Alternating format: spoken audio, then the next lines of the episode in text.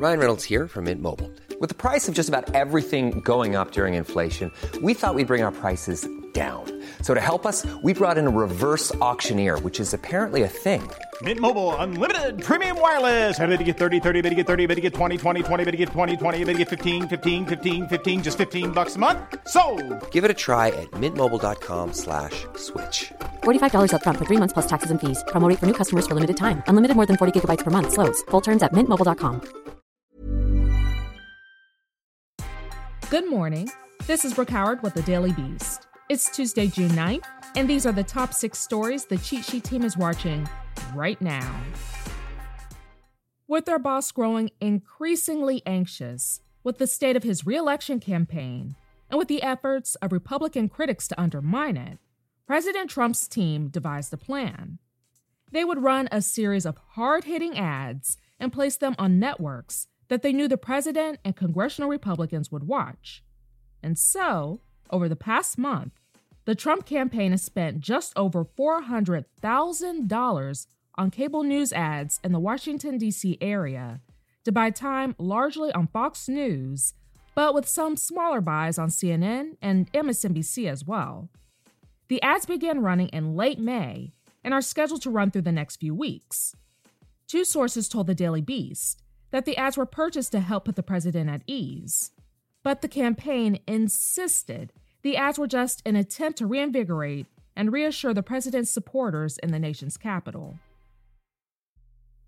A 23 year old man has been charged in connection to the fire set to the Minneapolis Police Department's 3rd Precinct station during the early protests over the police killing of George Floyd. The incident was viewed as the start of nationwide unrest amid demonstrations against police brutality and racial inequality.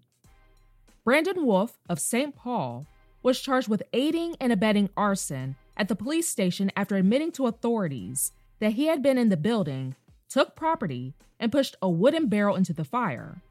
The police precinct was the location where the four officers involved in Floyd's death were stationed. I mean, did anybody believe Trump's excuses?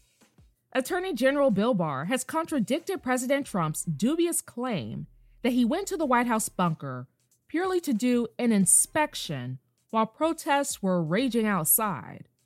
Trump claimed in an interview last week that he only went down to check on the bunker and that he had done so several times before. But Barr told Fox News on Monday that the decision came after, quote, three days of extremely violent demonstrations right across from the White House.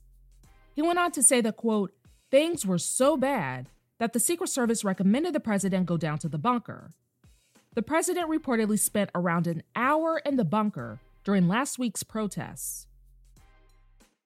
Bon Appetit editor in chief Adam Rapoport resigned Monday night after calls for his ouster were sparked by a brown face scandal involving a 2013 photo of Rapoport and his wife was shared on social media. Rapoport announced his resignation on Instagram with a post that said he wanted to, quote, reflect on the work that he needs to do as a human being.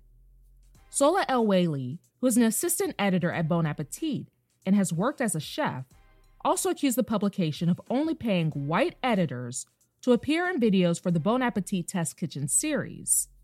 But Condé Nast, which owns the magazine, has denied the allegation. This is just never ending. The New Orleans Police Department admitted Monday that rogue officers fired hard rubber balls at protesters last week. Superintendent Shaun Ferguson had previously denied that marchers on the Crescent City crossing were subjected to anything more than tear gas on Wednesday, but he now says that he did not have all the facts.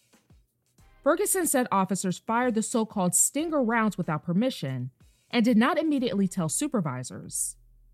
He said that the officers' actions do not, quote, define the city of New Orleans or his police department. Harry Potter star Daniel Radcliffe has spoken out against J.K. Rowling's transphobic Twitter rant that mocked a headline using the phrase, quote, people who menstruate. In a blog post for the Trevor Project, a nonprofit that works to prevent suicide among LGBTQ youth, Radcliffe rejected Rowling's tweets and affirmed the need to support transgender youth. He stated clearly that, quote, transgender women are women, and warned that, quote, any statement to the contrary erases the identity and dignity of transgender people and goes against all advice given by professional healthcare associations. Radcliffe has had a long history of working with the Trevor Project, having made major donations to the organization. He was the 2011 recipient of the organization's Hero Award. That's all for this morning. Check back every weekday morning and afternoon for more of the news you need to know.